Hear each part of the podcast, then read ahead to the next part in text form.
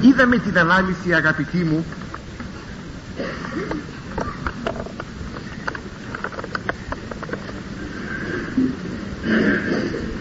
Της πέμπτης φραγίδος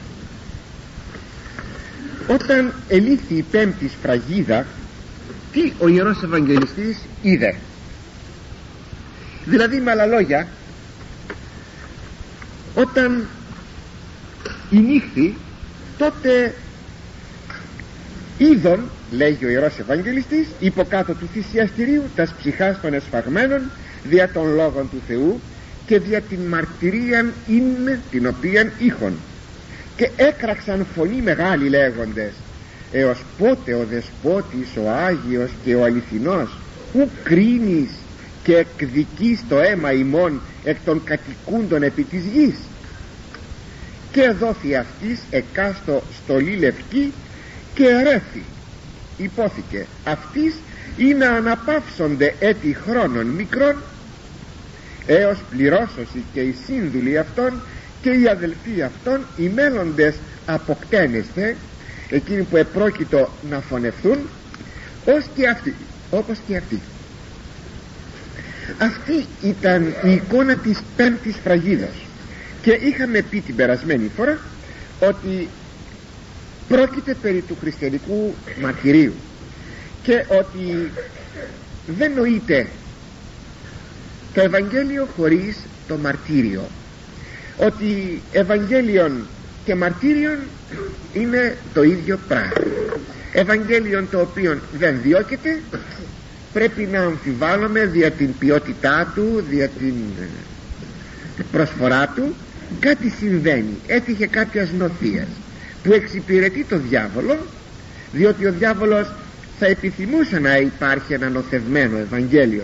Ευαγγέλιον όμως που διώκεται δηλαδή λόγος Θεού που διώκεται μαρτυρία Χριστού που διώκεται σημαίνει εκεί ότι υπάρχει η γνησιότης και συνεπώς είναι συνειφασμένο το μαρτύριο με το Ευαγγέλιο. Αυτά αγαπητοί μου ελέγαμε την περασμένη φορά και μάλιστα ε, λέγει ο Άγιος Κύριλλος με αυτό είχαμε κλείσει ότι ποιος είναι εκείνος ο μακάριος που μετευλαβίας υπέρ Χριστού μαρτυρών τότε πότε στην εποχή του Αντιχρίστου υπεργαρπάντας μάρτυρας εγώ φημή είναι τους τότε μάρτυρας η μεν γαρ τούτου μόνης ανθρώπης επάλεσαν η δε επί του Αντιχρίστου αυτό το σατανά αυτοπροσώπος πολεμήσομεν διότι ισχυρίζομαι λέγω ότι οι τότε μάρτυρες θα είναι κάτι πολύ λίγο μπροστά σε εκείνους τους ε, οι τότε οι παλαιοί μπροστά σε εκείνους που θα είναι στις ημέρες του Αντιχρίστου. Διότι οι μάρτυρες στις ημέρες ε, των μεγάλων διώγμων στην Ανατολή του χριστιανισμού είχαν να παλέσουν με τα όργανα του σατανά. Αλλά στις ημέρες του Αντιχρίστου με αυτόν τον ίδιο αυτοπροσώπος στον σατανά όχι βεβαίως ότι ο σατανάς θα ενανθρωπίσει αλλά θα έχει εισέλθει σε έναν άνθρωπο ο οποίος ονομάζεται από το λόγο του Θεού Αντίχριστος και θα εκφράζει πλήρως το θέλημα του σατανά. Πλήρως άνευ δισταγμού. Θα είναι δηλαδή κάτι που μέχρι τότε η ανθρωπότητα σε ποιότητα και μέγεθος δεν θα έχει ε, το προηγούμενό της αλλά ας παρακολουθήσουμε αγαπητοί μου αυτό το ιερό κείμενο στις λεπτομέρειες του. Κατά το άνοιγμα της πέμπτης φραγίδος εμφανίζεται το ουράνιον θυσιαστήριο είδα λέγει κάτω από το θυσιαστήριο α, ώστε λοιπόν νέο στοιχείο στην περιγραφωμένη εικόνα του ουρανού όταν εις το τέταρτον κεφάλαιο ενθυμίστε είδε να ανοίγει μια θύρα στον ουρανό και συνεχώς βλέπουμε και θα το βλέπουμε ο Ιερός Ευαγγελιστής να πλουτίζει αυτήν την εικόνα του ουρανού η οποία όχι μόνο δεν έχει τα στοιχεία εκείνα τα οποία είπε τότε αλλά διαρκώς πλουτίζονται αλλά και επιπλέον βλέπουμε μία δυναμικότητα μέσα εις εκείνες τις σκηνές του ουρανού. Όχι μία στατικότητα αλλά ουράνιων θυσιαστήριων βεβαίως. Εφόσον η όλη σκηνή στον ουρανό εμφανίζει ναόν ο θρόνος του Θεού κλπ τότε πάντοτε πρώτου Θεού υπάρχει θυσιαστήριο εξάλλου με βάση το πρότυπο αυτό του ουρανού δημιουργείται το δικό μας επί της γης θυσιαστήριο είναι πολύ χαρακτηριστικό ότι όταν ο Μωυσής εκλήθη στο Σινά να πάρει τον νόμο εκεί ο Θεός του έδωκε αντίτυπα του ουρανού. Προσέξτε αυτό το σημείο. Είναι στο έξοδος 25,9 και 40 και λέγει και ποιήσεις μη θα κάνεις σε μένα λέει ο Θεός κατά πάντα όσα σι δεικνύω εν το όρι. Όσα σου δείχνω επάνω στο βουνό αυτά θα κάνεις. Το παράδειγμα της σκηνής και το παράδειγμα πάντων των σκευών αυτής. Δηλαδή η σκηνή του μαρτυρίου θα είναι έτσι. Η κυβωτός θα είναι αυτές τις διαστάσεις. Τόσο μήκος, τόσο πλάτος, τόσο ύψος. Θα είναι από αυτό το ξύλο φτιαγμένη και θα είναι επενδεδημένη με χρυσόν ακόμη τα σκεύη θα είναι έτσι και έτσι και έτσι. Δεν επαφίεται στην πρωτοβουλία του Μωυσέως ή των τεχνητών να κατασκευάσουν τα σκεύη απλούστατα διότι πρόκειται περί υποδειγμάτων αντιτύπων ουρανίων πραγματικοτήτων. Αυτό είναι καταπληκτικό. Ώρα λέγει πρόσεξε ποιήσεις κατά των τύπων των δεδειγμένων σιεντόρι. Πρόσεξε θα κάνεις ό,τι θα κάνεις σύμφωνα με εκείνο το οποίο σου έχει υποδειχθεί. Και ο Απόστολος Παύλος γράφει στην προς Εβραίους 8,5 ότι οι ιερείς υποδείγματι και σκιά δοτική το σκιά λατρεύουσι των επουρανίων καθώς και χρημάτιστε Μωυσής μέλλον επιτελήν την σκηνή όπως εχρηματίστηκε πήρε την πληροφορία ο Μωυσής όταν επρόκειτο να κατασκευάσει την σκηνή του μαρτυρίου. Εδώ θα έκανα μια πολύ μικρή παρένθεση την οποία γρήγορα θα κλείσω. Ίσως κάποιος να υπενόει ότι η θεωρία του Πλάτωνος περί των ιδεών ότι δηλαδή τα μοντέλα, τα πρότυπα οι ιδέες γήινων πραγματικότητων είναι αθάνατα πράγματα και απόκεινται εις των ουρανών ότι θα είχε δίκιο. Βέβαια εδώ που τα λέμε ο Πλάτων πριν εγκατασταθεί μονίμως στην Αθήνα ξέρετε ότι έκανε μια μεγάλη περιοδία. Επήγε και στην Παλαιστίνη επήγε και στην Αίγυπτο. Ο Ιουστίνος ο μάρτης και φιλόσοφος τον κατηγορεί ως κλέπτην όπως ακόμη και οι πρώτοι, ε, οι πρώτοι απολογητέ τον κρίνουν και τον κατηγορούν τον Πλάτωνα ως κλέπτην ότι πήρε ιδέες από την Παλαιά Διαθήκη και κατεσκεύασε τη ομώνυμη, ε, το μόνιμο φιλοσοφικό του σύστημα. Δεν ξέρω αγαπητοί μου εάν ο Πλάτων είναι κλέπτης ή όχι εάν τίποτε εδανίστη κλπ. Ένα είναι ότι μπορεί με να μοιάζει εξωτερικός το πράγμα έτσι αλλά δεν είναι όμως έτσι. Διότι υπάρχει πολύ μεγάλη διαφορά μεταξύ της πλατωνικής ε, φιλοσοφίας περί των ιδεών και των όσων εδώ έχουμε. Υπάρχει πάρα πολύ μεγάλη ε, διαφορά. Αλλά δεν είναι της ώρας να σας το αναλύσω γιατί σας είπα θα είναι πάρα πολύ σύντομη η παρένθεση που άνοιξα το γεγονός είναι ότι εδώ έχουμε κάποια πρότυπα εις των ουρανών μην ξεχνάμε ότι ολόκληρη δημιουργία είναι μια εικόνα και ένα αντανάκλασμα θείων πραγματικότητων θείων ενεργειών. Θείων πραγματικότητων θείων ενεργειών. Λάβετε υπόψη σας ότι ολόκληρο το σύμπαν κατά τα δεδομένα της συγχρόνου φυσικής παρήχθη από το φως. Και πράγματι το φως είναι το πρώτο στοιχείο που έγινε στη δημιουργία. Είπε ο Θεός γεννηθεί το φως και εγέρε το φως. Το πρώτο πράγμα.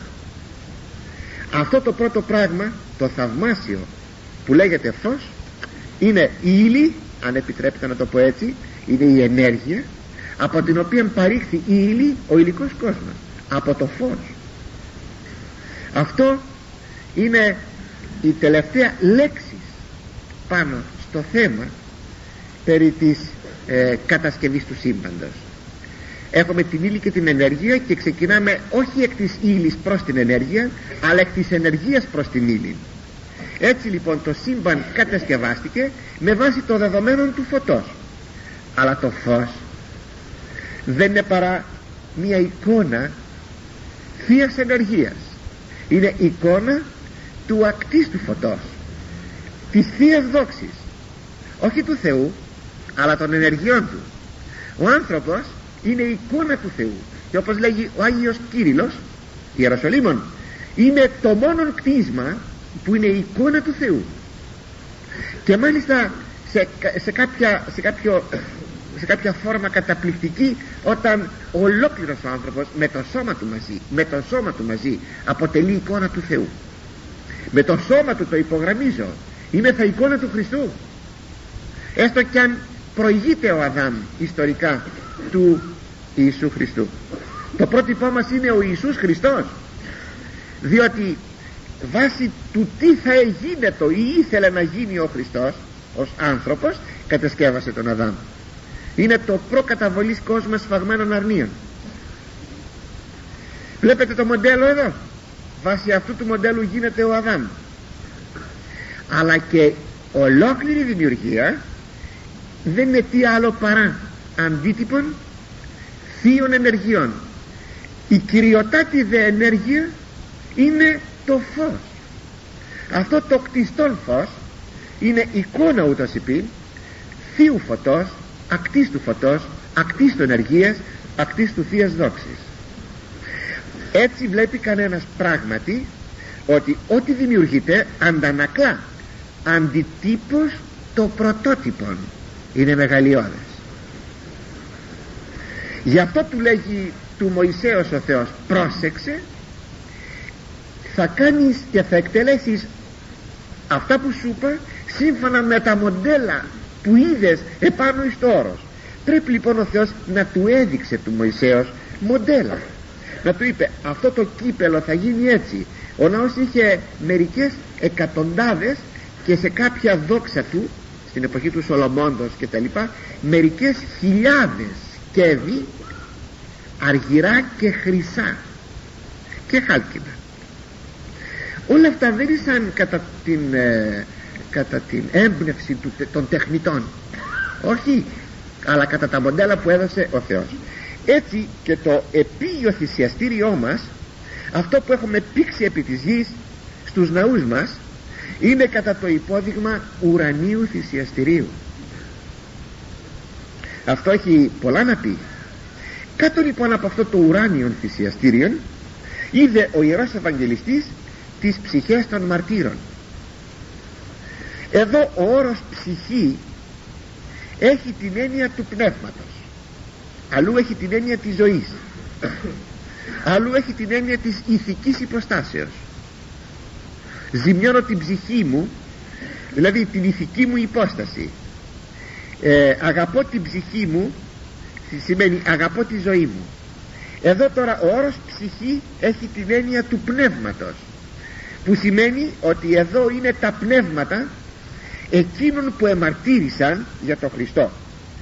Ώστε βλέπουμε ότι όσοι αποθνίσκουν εις τον παρόντα κόσμο ζουν ως ψυχές εις οικείων τόπων εκεί. Εάν μάλιστα είναι σεσωσμένοι κάτω από τον θρόνο του Χριστού του καθημένου που είναι που είναι το θυσιαστήριο αυτό είναι ένα ισχυρό χωρίο υπέρ της ζωής των ψυχών.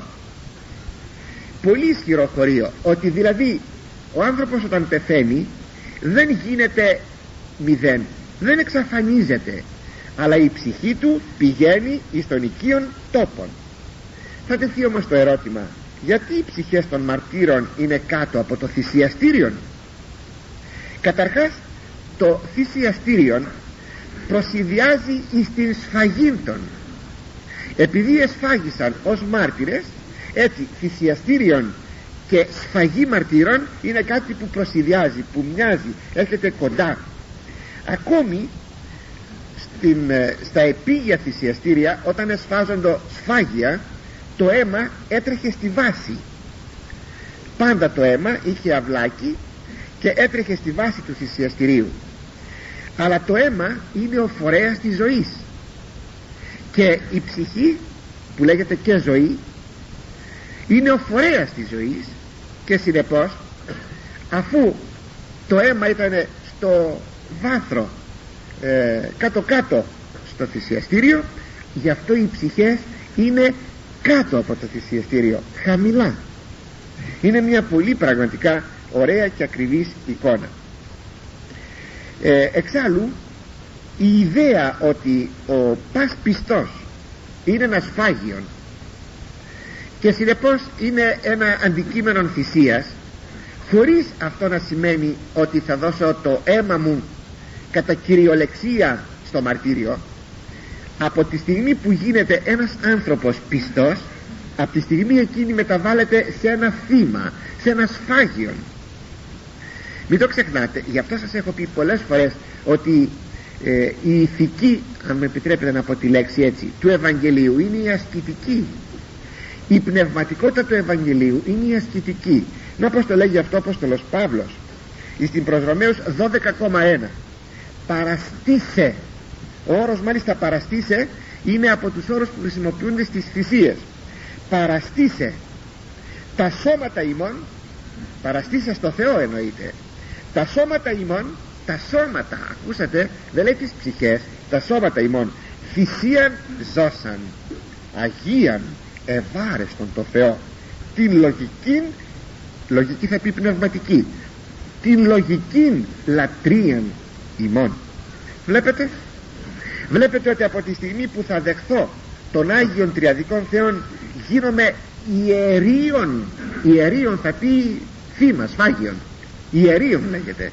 Γίνομαι ιερίων και τοποθετούμε επάνω εις αυτό το νοερόν και επουράνιον θυσιαστήριον ως προσφορά ευάρεστος εις τον Θεόν. Εάν αυτό το πράγμα αγαπητοί μου δεν το κάνουμε τότε δεν θυσιάσαμε τίποτα από τον εαυτό μας. Να το γνωρίζουμε. Δηλαδή τότε δεν είμαστε χριστιανοί. Τότε δεν θα βρεθούμε κάτω από το θυσιαστήριο όπως οι Άγιοι Μάρτυρες αλλά ακόμη και κάτι άλλο το οποίο το βλέπουμε στην πράξη.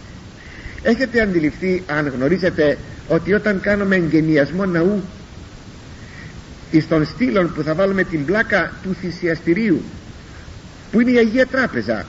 Η καθημάς Αγία Τράπεζα είναι το θυσιαστήριο.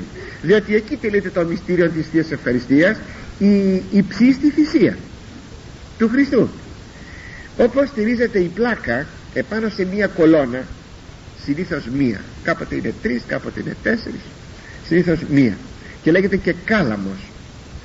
Εκεί μέσα στην κολόνα έχει τοποθετηθεί ένα μικρό κυβωτίδιο αργυρών συνήθως με λείψανα Αγίων κατά κανόνα αυτό γίνεται στον εγγενιασμό. Όταν κάνουμε τον κύκλο γύρω γύρω από το ναό τρεις φορές κάτι που θα το έχετε δει ενθυμίστε ότι ο αρχιερεύς κρατεί ένα αγιοδισκάριο τυλιγμένο καλυμμένο ένα αγιοδισκάριο όπως βγαίνουμε με το ίδιο αγιοδισκάριο όταν βγαίνουμε στη Μεγάλη Είσοδο. Αυτό το αγιοδισκάριο τι έχει μέσα; Έχει το κυβωτίδιον το αργυρούν με τα Άγια Λείψανα. Και κάνουμε την περιφορά για να καθορίσουμε τον χώρο που θα αγιαστεί. Τρόπον την μία νοητή μάντρα ότι αυτός ο ένδον χώρος ο εντός της περιφερείας που χαράσουμε νοητός δια της τριπλής περιφοράς αγιάζεται και προσφέρεται εις τον Θεό. Ο χώρος ο πέρα των ορίων είναι ο βέβυλος χώρος. Ο εντός των ορίων είναι ο αγιασμένος χώρος. Και είναι τα γυαλίψανα ένα κεντρικό σημείο της όλης τελετής και θα τοποθετηθεί στον κάλαμον δηλαδή στο, στο κολονάκι που θα τεθεί απάνω η πλάκα του θυσιαστηρίου. Τι σημαίνει αυτό; Σημαίνει ότι τη βάση πάντα του θυσιαστηρίου κατά απομίμηση του ουρανίου θυσιαστηρίου την κατέχουν οι μάρτυρες. Δεν έχουμε τα ψυχάστων εδώ έχουμε όμως τα οστάτων, τα λείψανά των εξάλλου εδώ είναι το αντίτυπο του ουρανίου ε, θυσιαστηρίου. Ύστερα κάτι άλλο ότι ο Θεός επαναπάβεται επί των Αγίων ο εναγίης αναπαυόμενος. Όταν λοιπόν θα γίνεται η θυσία του θα τελείται το μυστήριο της Θείας Ευχαριστίας αναπάβεται επί των Αγίων επί των λιψάνων δηλαδή των Αγίων. Είναι τόσο έκτυπο και βλέπει κανένας ότι το βιβλίο της Αποκαλύψεως μας έχει δώσει απλώς τώρα ένα σημείο σας είπα πλήθος σημεία υπάρχουν μας έχει δώσει την εικόνα της Ορθοδόξου λατρείας ας μη λέγουν οι αιρετικοί ότι αυθερέτως κινηθήκαμε. Αγαπητοί μου αν έπρεπε να υπομνηματίσουμε να υπομνηματίσουμε το βιβλίο της Αποκαλύψεως σε σχέση με τη λατρεία μας θα βλέπατε μία ταυτότητα. Κάτι που είναι κάτι που καταπλήσει. Δεν υπάρχει αυθαιρεσία. Αλλά ας προσέξουμε κάτι. Κάτω από το θυσιαστήριο είναι οι ψυχές των μαρτύρων. Και όχι ως πλήρεις άνθρωποι. Δηλαδή ψυχές που στερούνται του σώματός των. Διότι το σώμα των έμεινε στη γη. Έφυγε η ψυχή. Και μάλιστα τα ψυχάς των Αγίων που σήμερα γιορτάζουμε έχουμε την σύναξη των Αγίων ασωμάτων των Αγγέλων και Αρχαγγέλων. Άγγελοι συνοδεύουν τα ψυχάς των Αγίων το βλέπουμε από την παραβολή του πλουσίου και του Λαζάρου που την ψυχή του Λαζάρου την πήραν άγγελοι και την μετέφεραν στον ουρανό. Έτσι εκεί είναι μόνο οι ψυχές αλλά τα σώματά των έμειναν εδώ στη γη. Τούτο σημαίνει ότι δεν βρίσκονται οι μάρτυρες επί της ουρανίου σκηνής αλλά κάτω από την ουράνιο σκηνή. Προσέξτε παρακαλώ αυτό το σημείο ο Ευαγγελιστής Ιωάννης βλέπει την ουρανία σκηνή αλλά τους μάρτυρες δεν τους βλέπει επί της ουρανίου σκηνής αλλά τους βλέπει από κάτω από την ουρανία σκηνή κάτω από το θυσιαστήριο. Τι σημαίνει αυτό; Σημαίνει ότι οι μάρτυρες δεν είναι στη βασιλεία του Θεού αλλά είναι στον παράδεισο. Αυτό σημαίνει αντιδιαστέλλεται βεβαίως η βασιλεία του Θεού από τον παράδεισο. Ο παράδεισος είναι ο τόπος των ψυχών. Η βασιλεία του Θεού είναι ο τόπος των πλήρων ανθρώπων. Όταν θα γίνει η Ανάσταση των νεκρών και θα επαναπροσλάβουν τα σώματά των οι ψυχές με την Ανάσταση των νεκρών και τότε θα είναι στη Βασιλεία του Θεού. Θα είναι επί της σκηνής και όχι κάτω από τη σκηνή.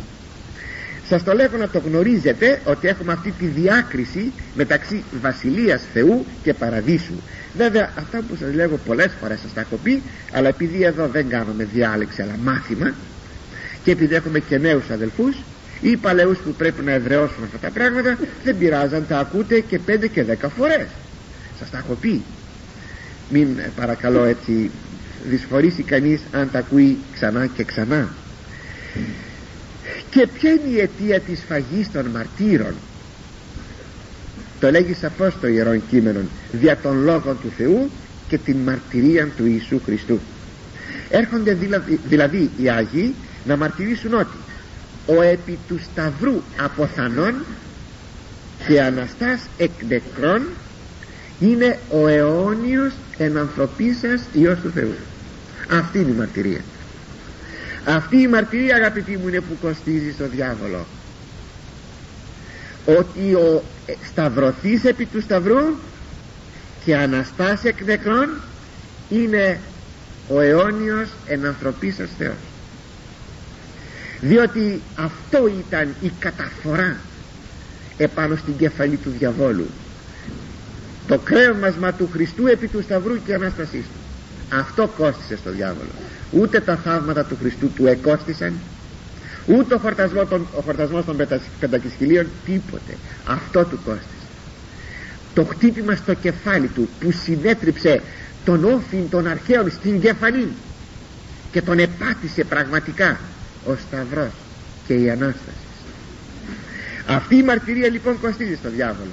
Και αυτό όταν δίνουμε αυτή τη μαρτυρία τότε ο διάβολος μας πολεμά όταν πούμε ότι ο Χριστός υπήρξε ένας φιλόσοφος ένας ανακαινιστής κοινωνιολόγος ή ό,τι άλλο θέλετε κουταμάρες και βλακίες δαιμονικές ρίσεις αυτές δαιμονικά εφευρήματα. Ο διάβολος αυτά λέγει γιατί αυτά θέλει να λέγονται. Γιατί ότι κηρύσσομεν Ιησούν Χριστόν εσταυρωμένων και αναστάντα εκ νεκρών να δεις πως θα εκμανεί ο διάβολος έτσι έδωσαν το αίμα τους αγαπητοί μου το αίμα τους οι άνθρωποι αυτοί δια των λόγων του Θεού και δια την μαρτυρία του Ιησού Χριστού. Και έκραξαν φωνή μεγάλη λέγοντες οι μάρτυρες κάτω από το θυσιαστήριο έως πότε ο δεσπότης ο Άγιος και ο αληθινός ου κρίνεις και εκδικείς το αίμα ημών εκ των κατοικούντων επί της γης πότε λέει Κύριε ο Δέσποτα Κύριε Θεέ Άγιε αληθινέ πότε θα έρθει η ώρα να κρίνεις και να εκδικηθείς το αίμα μας πάνω στη γη ώστε οι ψυχές επί... οι ψυχές όταν φύγουν από τον κόσμο αυτόν και βρισκόμενες εις των οικείων τόπων οι ψυχές των γεκοιμημένων έχουν πλήρη συνείδηση. Βεβαίως το βλέπουμε αυτό και από την παραβολή του πλουσίου και του Λαζάρου. Δηλαδή δεν υπνώτουν όπως λέγουν οι χιλιαστές και άλλοι ερετικοί ότι οι ψυχές πέφτουν σε ένα λίθαργο και ότι ναι θα αναστηθούν οι ψυχές. Έτσι λέγουν οι αιρετικοί. Οι ψυχές θα αναστηθούν. Τα σώματα θα αναστηθούν. Οι ψυχές δεν υπνώτουν δεν κοιμώνται δεν βρίσκονται σε μια κατάσταση αδρανίας έχουν πλήρη συνείδηση όταν λέγει ο Αβραάμ εις των πλούσιων της παραβολής μνήσθητη τέκνον ότι εσύ και τα λοιπά μνήσθητη θυμήσου έχει πλήρη συνείδηση και ο Αβραάμ έχει πλήρη συνείδηση και ο, ο πλούσιος της παραβολής των πεπραγμένων του επί της γης. Κράζουν λοιπόν με μεγάλη φωνή εκφράζοντες των ζωηρότατων πόθοντων προς αποκατάσταση αυτής της ηθικής τάξεως με την απόδοση της δικαιοσύνης και το θρίαμβο του αγαθού που θα έρθει με τη Δευτέρα του Χριστού παρουσία. Κύριε πότε θα έρθεις; Αλλά εδώ πρέπει να πούμε τούτο. Δεν πρόκειται περί αιτήματος εκδικήσεως. Εκείνο το έως πότε εκδικείς δεν είναι εκδίκησης που ζητούν οι μάρτυρες δια τους ευρισκομένους στον κόσμο θα ήταν πολύ περίεργο. Οι άνθρωποι ζώντες ήδη οι μάρτυρες με το σώμα τους και οι φυστάμενοι των μαρτύριων των φοβερών με το γδάρσιμο του δέρματός των, την εξόριξη των οφθαλμών των, την κοπή των μελών των, το τηγάνισμά τους και τα λοιπά δεν έβριζαν εναντίον των μαρτύρων εναντίον των, ε, των, των φωνευτών. Δεν εξέφεραν κατάρες δεν ανακτούσαν, δεν θύμωναν. Πως είναι δυνατόν τώρα οι άνθρωποι αυτοί να ζητούν αφού εδικαιώθησαν κύριε στον παράδεισο να ζητούν την εκδίκηση είναι δυνατόν ποτέ;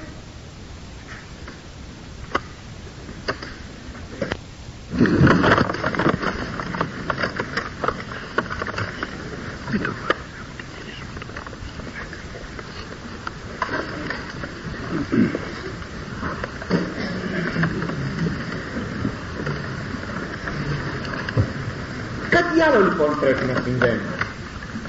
Είναι η κραυγή του ψαλμοδού έως πότε Κύριε επιλύσιμου εις τέλος Κύριε πότε θα, ως πότε θα με έρθεις ξεχασμένα αυτό εννοεί πότε θα εκδικηθείς το αίμα μας που χύθηκε στη γη. Δεν είναι αναζήτηση εκδικήσεως. Αλλά υπάρχει εδώ υπάρχει ένας πόθος προς εκπλήρωση όπως θα δούμε στη συνέχεια. Κύριε μας ξέχασε. Μας ξέχασε. Η απάντηση που δόθηκε κάποτε από τον Κύριο Λουκάς 18,7 ο δε Θεός ου μη ποιήσει την εκδίκηση των εκλεκτών αυτού των βοόντων προς αυτόν ημέρας και νυχτός και μακροθυμών επ' αυτής αυτό είναι η εκδίκηση όχι ότι ο Θεός θα εκδικηθεί την, το μαρτύριο των μαρτύρων. Όχι. Εις το βάθος της επικλήσεως ακούσατε το είναι ο πόσος της Αναστάσεως των νεκρών και η επαναπρόσληψη του χαμένου σώματος η ψυχή αισθάνεται ότι λείπει το ένδυμά της και, το, και η κατοικία της και το σπίτι της και ο ναός της το σώμα αυτό το σώμα το οποίο αποτελεί την όλη ανθρωπίνη ύπαρξη. Μην το ξεχνάμε ποτέ. Η ψυχή ποτέ δεν αισθάνεται καλά. Ποτέ δεν αισθάνεται καλά.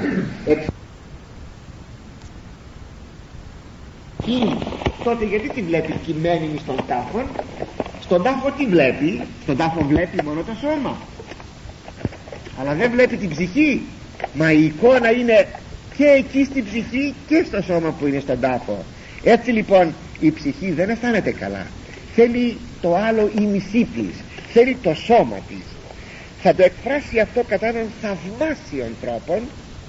Ο Απόστολος Παύλος στη Δευτέρα προς Κορινθίους επιστολή του 5,4 που θα δείτε θαυμαστά πόσο έρχεται σε αντίθεση με την πλατωνική φιλοσοφία που δεν είχα καιρό προηγουμένως γιατί ήταν μια μικρή παρένθεση να σας πω πόσο μακριά είναι ο Πλάτων. Ο Πλάτων θεωρεί το σώμα φυλακή και την ψυχή απελευθέρωση ότι η ψυχή μοιάζει του Θεού και όχι το σώμα. Χωρίς με αυτό να σημαίνει ότι έχουμε ανθρωπομορφικές εκφράσεις αφού ο Θεός έγινε άνθρωπος. Και είμαι θα εικόνα του Χριστού. Είμαι θα εικόνα του Χριστού.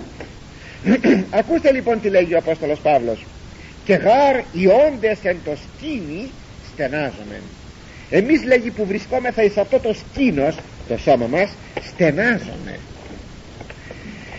βαρούμενοι εφό ου θέλουμε να εκδίσαστε. Είναι οι θλίψεις είναι οι αρρώστιες είναι τα γυρατιά. Όλα αυτά βαραίνουν τον άνθρωπο. Για όλα αυτά στενάζομαι. Αλλά δεν θέλουμε να κδίθουμε το σώμα μας. Δεν είναι που κάμισο το σώμα να το βγάλω και να μείνω χωρίς αυτό το πουκάμισο ου θέλουμε εκδίσαστε ακούστε τι ρήμα βάζει αλλά επενδύσαστε. Δεν θέλω να γδυθώ και να απαλλαγεί η ψυχή μου και να βρεθεί στον ουρανό. Θέλω να ντυθώ ή να καταποθεί το θνητόν υπό τη ζωή.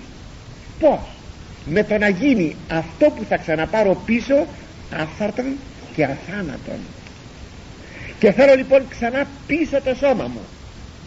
Αλλά ένα σώμα στο οποίο το θνητόν θα, έχει, θα το έχει καταπιεί καταποθεί θα το έχει καταπιεί αυτή η ίδια η ζωή. Να λοιπόν τι ζητούν τώρα οι μάρτυρες την Ανάστασή τους. Αυτό είναι. Όχι την εκδίκηση του κόσμου. Λυπώνται για αυτούς οδύρονται για αυτούς και προσεύχονται για αυτούς. Θέλουν την Ανάστασή τους Κύριε σαν να λέγουν με άλλα λόγια πότε θα αναστηθούμε; Αλλά ο Κύριος υπεσχέθη ότι οπωσδήποτε θα αναστηθείτε ο άνθρωποι. Εγώ αναστήθηκα για να σας ανοίξω το δρόμο και δεν αναστήθη για να μας βεβαιώσει περί της Αναστάσεως αλλά και κυρίως να μας ανοίξει τον δρόμο να μας αποδείξει είναι δευτερεύον να ανοίξει το δρόμο είναι το πρωτεύον. Και ειδού ακούστε παρακαλώ Λουκάς 21,17-18 και θανατώσους είναι εξημών παρήγγειλε ο Κύριος και έσαστε μισούμενοι υπό πάντων δια το όνομά μου και θρίξ, τρίχα εκ της κεφαλής ημών ουμή απόλυτε. Περίεργο αντιφατικότατο. Εδώ μας λέγεις Κύριε ότι θα μας θανατώσουν οι άνθρωποι και λέγεις ότι μία τρίχα από το κεφάλι μας δεν θα χαθεί.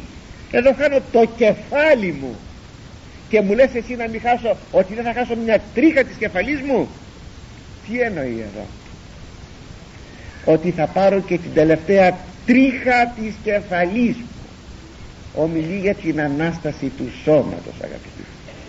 Αλλιώτικα θα ήταν αντιφατικότατον και συνεπώς απορριπταίο θα με συγχωρήσει ο Κύριος θα ήταν ανοησία αυτό πια. Αλλά ποτέ δεν εξελίχθη ανοησία. Γιατί; Γιατί εκλαμβάνεται ως η Ανάσταση του σώματος. Όταν εμαρτύρει ο τρίτος Υιός της Σολομονής στην εποχή του Αντιόχου του ε, Επιφανούς από τους επιγόνους του Μεγάλου Αλεξάνδρου όχι άμεσος επίγονος πολύ μεταγενέστερος είμαι θα ήδη στον δεύτερο αιώνα π.Χ. Στο, στο δεύτερο ήμιση του δευτέρου αιώνα π.Χ. όταν μαρτυρούν τα 7 παιδιά της Σολομονής που είναι στο Μακαβαίος, Μακαβαίον Β το μαρτύριό τους εκεί αυτό που θα σας πω τώρα είναι στο κεφάλαιο 7 στίχος 11 ε, ένας εκ των ο τρίτος Υιός συγκεκριμένα ο τρίτος Υιός της Σολομονής λέγει πριν θανατωθεί από τον από τον ε, διώκτη το εξής. ακούστε εξ ουρανού ταύτα ποια ταύτα τα μέλη μου χέρια, πόδια. Εξ ουρανού ταύτα και έκτιμε τα έχω πάρει δηλαδή από το Θεό. Μη πάλι το εκλάβει κανείς ε, πλατωνικά ότι έχουμε τίποτα από τον ουρανό. Όταν λέει ουρανό εδώ είναι τον Θεό από το Θεό έχω τα μέλη μου. Δηλαδή με άλλα λόγια είμαι δημιουργημένος από το Θεό.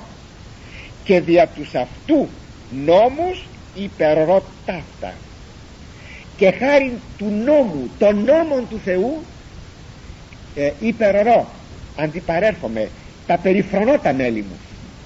Και παρά αυτού ταύτα πάλι ελπίζω κομίσαστε. Αυτά τα ίδια μου τα μέλη ελπίζω ότι από τον ίδιο το Θεό θα τα ξαναπάρω. Τι ωραίο το μαρτύριο των Μακαβαίων αποτελεί αγαπητοί μου υπόδειγμα των μαρτύρων όλων των αιώνων και όλων των εποχών.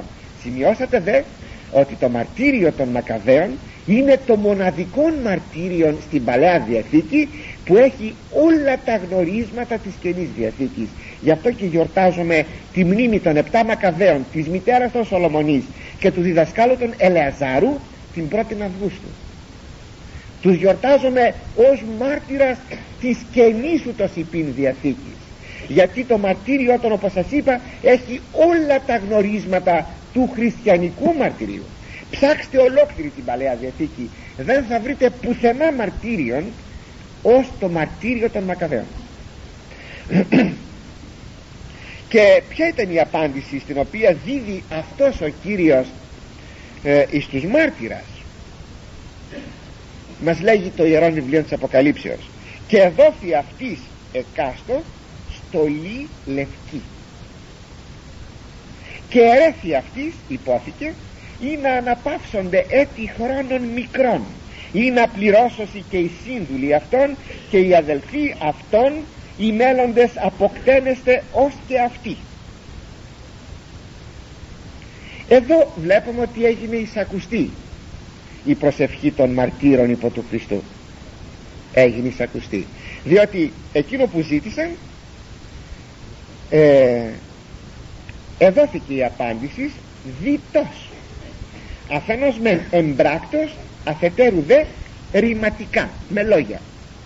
Η έμπρακτη απάντηση είναι ότι τους δόθηκε λευκή στολή. Τι σημαίνει αυτό; Είναι το σύμβολο του θριάμβου και της μακαριότητος. Τους ελέγχθη ακόμη να αναπαυθούν και να ησυχάσουν. Είναι το δεύτερο ο λόγος. Έτσι παίρνουν τη λευκή στολή και παίρνουν και την παραγγελία να ησυχάσουν. Κοιτάξτε εδώ ή να αναπαύσονται. Ώστε λοιπόν το παράδεισος είναι ανάπαυσης ή να αναπαύσονται. Αλλά είναι προαπόλαυσης της ε, τελείας αναπαύσεως που είναι στη Βασιλεία του Θεού. Προαπόλαυσης όχι απόλαυσης. Αλλά και επιπλέον επειδή τους υπόθηκε ή να αναπαύσονται εν υπομονή. Είναι μία προανάπαυση αλλά επειδή ανησυχούν για το σώμα τους και επιποθούν την Ανάσταση πρέπει εις αυτήν έστω την προ, προαπόλαυση να έχουν μία υπομονή θα ξανατονίσω πάλι κάτι. Ο παράδεισος είναι πρόγευσης της μακαριότητας η Βασιλεία του Θεού είναι γεύσης της μακαριότητας μην το ξεχνάτε. Πόσο θα ανέμεναν; Χρόνος έτη, χρόνος έτη μικρός. Μικρό χρόνο. Χρόνος ακόμη μικρός είναι ο χρόνος που συγκρίνεται με την αιωνιότητα του Θείου Κριτού αλλά αυτός ο χρόνος που συγκρίνεται είναι μικρός. Τι είναι τα χίλια χρόνια δια των Θεών; Ως μία ημέρα μας λέγει ο Απόστολος Πέτρος.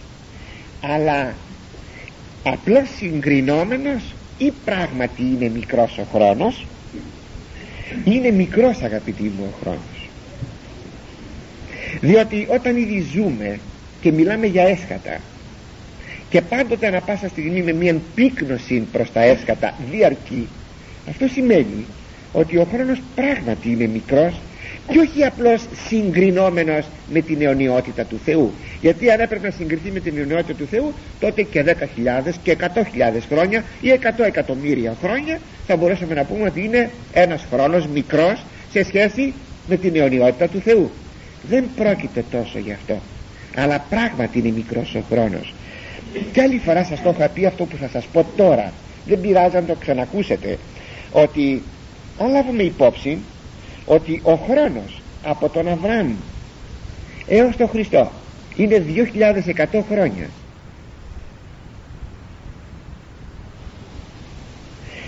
Στο διάστημα αυτό δε δεν υπάρχει καμία βιασύνη να έρθει ο λυτρωτής να έρθει η πρώτη παρουσία του Χριστού.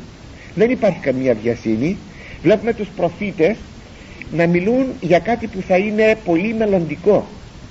Όταν μάλιστα μιλάει ο Θεός τον Δανιήλ είναι στο τελευταίο κεφάλαιο του βιβλίου Δανιήλ και του λέγει ότι ε, θα αναστηθούν οι νεκροί και θα δώσουν λόγο. Οι μεν τα φαύλα πράξαντες εις αιώνιων ονειδισμών οι δε τα αγαθά εις αιωνίαν απόλαυση και λέγει ότι η εν γης χώματι έτσι λέγει με αυτή τη φράση εκεί είναι σας είπα στο τελευταίο κεφάλαιο. Και όταν, και όταν ακούει όλα αυτά και τα καταγράφει βεβαίως ο Δανίλ του λέγει ε, του παραγγέλει ο Θεός του Δανίλ αυτά σφράγισέ τα. Θα αργήσουν να γίνουν. Εσύ τώρα θα αναπαυθείς από τους κόπους σου. Δηλαδή θα πεθάνεις. Δεν θα γίνουν στις μέρες σου. Προσέξτε θα αργήσουν να γίνουν αγαπητοί μου βέβαια ομιλεί για τη Δευτέρα του Χριστού παρουσία εδώ αυτό. Αλλά και εκείνα που γράφει ο Δανίλ για την πρώτη παρουσία του Χριστού δεν άργησαν. Επέρασαν μόλι, μόλις έξι αιώνες. Το ξέρετε μόλις μόλις έξι αιώνες. Τι σημαίνει αυτό; Αν για τη πρώτη παρουσία του Χριστού μέσα στα 2.100 χρόνια δεν υπήρξε διασύνη μέσα στην Καινή Διαθήκη βρίσκουμε διαρκώς το «Ο Κύριος εγγύς» το έρχομαι ταχύ. Μπορούμε να μιλάμε για χιλιάδες χρόνια. Εγώ δεν το καταλαβαίνω έτσι. Εσείς πως το καταλαβαίνετε. Θα πρέπει να είναι πράγματι ο Κύριος εγγύς όχι συγκριτικά με την αιωνιότητα αλλά συγκριτικά με τις πρώτες προφητείες και την πρώτη έλευση του Χριστού πράγματι ο Κύριος εγγύς αλλά ο χρόνος πόσος θα είναι θα είναι τόσος όσος χρειάζεται δια την πλήρωση του Θείου Σχεδίου. Αυτό το Θείο Σχέδιο έχει τα εξής τρία σημεία. Είναι η πλήρωση όπως σαφώς μας λέγει το Ιερόν Κείμενο όπου έως πληρώσωση πληρώσωση πληρώ πληρώ γεμίζω. Έως πληρώσωση και οι σύνδουλοι αυτών και οι αδελφοί αυτών οι μέλλοντες αποκτένεστε αυτοί που πρόκειται να φωνευτούν ως και αυτοί. Ως και αυτοί που είναι τώρα ως ψυχές κάτω από το θυσιαστήριο. Λοιπόν καταρχάς είναι η πλήρωση του χρόνου η πλήρωση του δρόμου και η πλήρωση του αριθμού. Ως προς την πλήρωση του χρόνου είναι ο χρόνος της συντελείας που είναι μόνον γνωστός εις τον Θεό ο Θεός ξέρει πότε θα ξανάρθει. Εμείς δεν το ξέρουμε. Είναι γνωστός ο χρόνος της Δευτέρας Παρουσίας μόνος στο Θεό. Πότε λοιπόν θα έρθει όταν πληρωθεί ο χρόνος. Θυμόσαστε τι λέει ο Απόστολος Παύλος για την πρώτη παρουσία του Χριστού.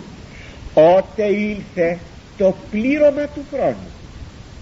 Έτσι δια το οποίο πλήρωμα οι προφήτες μίλησαν. Με τα καταπληκτικής ακριβία. Είναι οι 70 εβδομάδες του Δανιήλ. Οι 70 εβδομάδες. Η κάθε εβδομάς 7 χρόνια. 7-7 490 χρόνια. Αλλά το ξεκίνημα των εβδομάδων λέγει ο Δανίλ θα είναι από τον καιρό που θα αρχίσει να κτίζεται ο ναός και λοιπά και λοιπά όχι από τη στιγμή που εκφέρεται η προφητεία. Και ακριβέστατα αγαπητοί μου εξεπληρώθη η προφητεία ως προς τον χρόνο άρα προφητεύθηκε ο χρόνος της πρώτης παρουσίας. Και γι' αυτό ότε ήλθε το πλήρωμα του χρόνου ο δεύτερος χρόνος δεν αποκαλύπτεται. Είναι μυστικό. Μόνο ο Θεός το ξέρει. Όταν λοιπόν θα έρθει το πλήρωμα του χρόνου τότε θα έρθει ο Χριστός. Δεύτερον ως προς τον δρόμο. Είναι η οριμότης στην πνευματική τελειότητα των μαρτύρων. Χρειάζεται αυτή η οριμότητα διότι ε, ποτέ δεν φτάνουμε στο μαρτύριο αν δεν υπάρξει η οριμότης. Και ως προς τον αριθμόν είναι όσον τα ονόματα προκαταβολής κόσμου έχουν γραφεί στο βιβλίο της ζωής. Όχι ότι υπάρχει μοίρα όχι ότι υπάρχει ε, προκαταβολή και καθορισμός των ονομάτων. Όχι. Λέγει ο Απόστολος Παύλος στην προς Ρωμαίους ότι προόρισε ους προέγνω δεν προόρισε γιατί έτσι το ήθελε. Εσύ θέλω να σωθείς εσύ δεν θέλω να σωθείς αλλά προόρισε ους προέγνω εκείνους που προγνώρισε.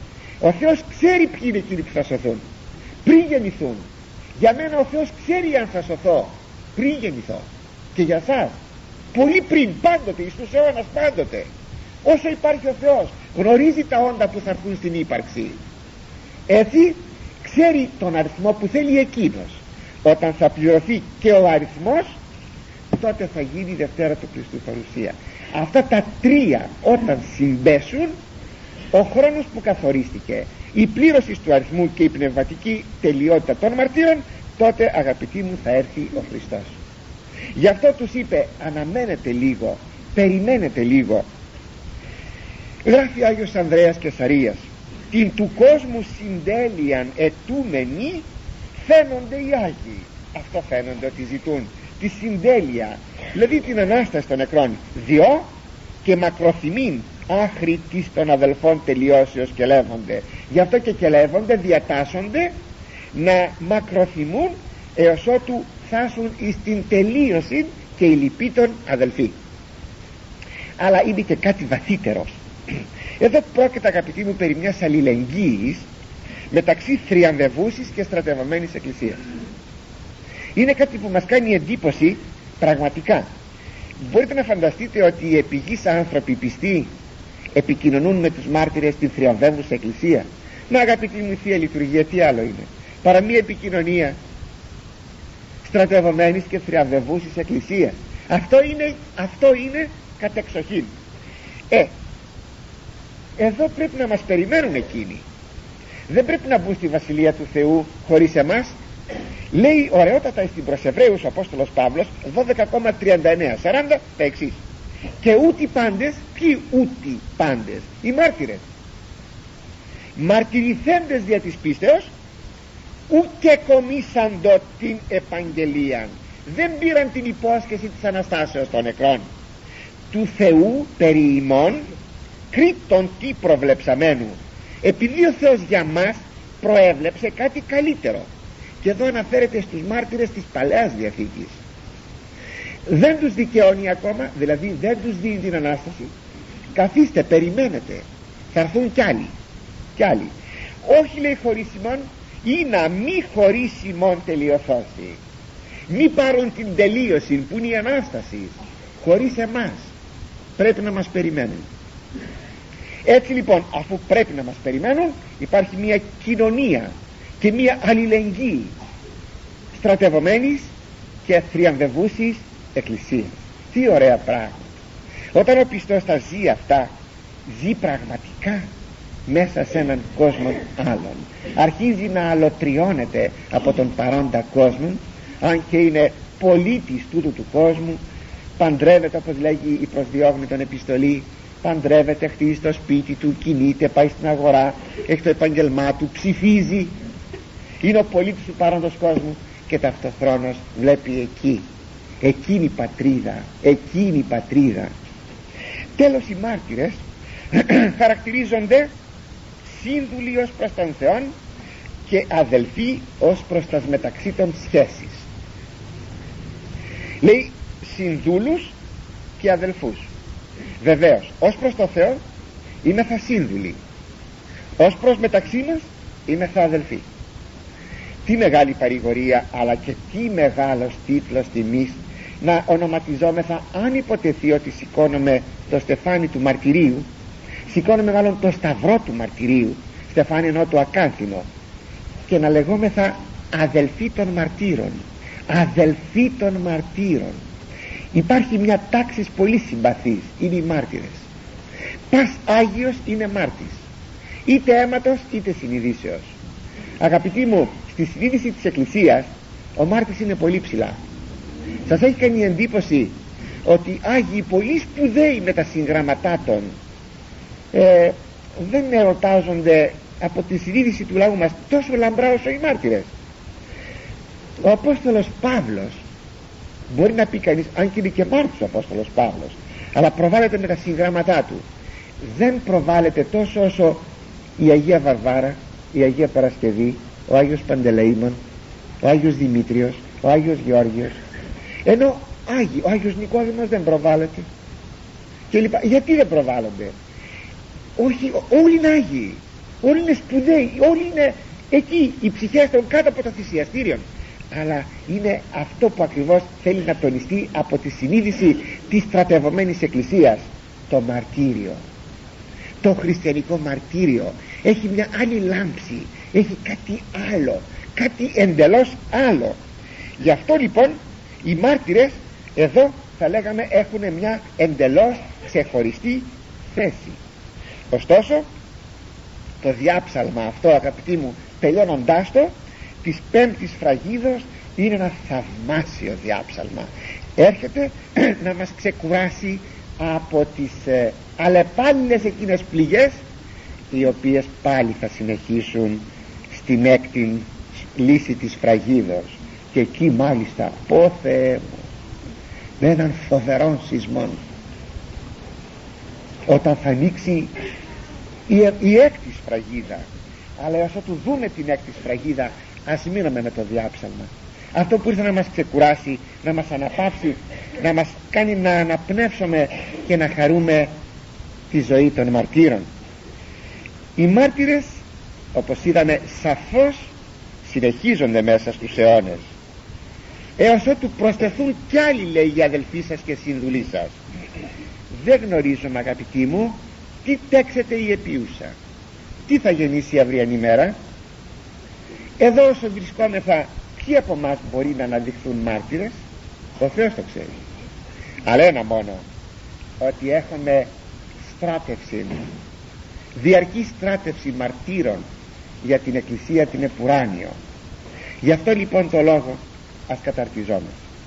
Κατά τον Άγιο Κύριλο Ιεροσολύμων το μαρτύριο είναι χάρισμα. Όπως έχεις το χάρισμα να είσαι ελεήμων ή έχεις το χάρισμα να κάνεις ιάσεις έτσι και το μαρτύριο είναι ένα χάρισμα. Και το Πνεύμα το Άγιον προπαρασκευάζει τους μέλλοντες μάρτυρες. Αν θέλετε χωρίς να υπάρχει προπέτεια γιατί η προπέτεια είναι φοβερό πράγμα να πει κανείς αχ να ήμουν ένας μάρτης τότε θα προδώσει το μαρτύριο αλλά χωρίς προπέτεια με πολύ ταπείνωση να λέει κανείς μόνο αυτό Κύριε σε αγαπώ βοήθησέ με να μείνω στην αγάπη σου και αν πρέπει να μαρτυρήσω δεν ξέρω εγώ είμαι αδύνατος. Κατάρτισέ με. Ένα μόνο σου λέγω. Θέλω να σε αγαπώ. Δεν σε αγαπώ όσο πρέπει θέλω να σε αγαπώ. Δώσε μου μία μαρτυρική αγάπη. Αν η αγάπη σου αυτό το κρίνει. Και τότε το Πνεύμα του Θεού αν μας κρίνει αν μας θέλει τότε θα μας παρασκευάσει δια το μαρτύριο. Και τότε θα προστεθούμε εις τους αδελφούς μάρτυρες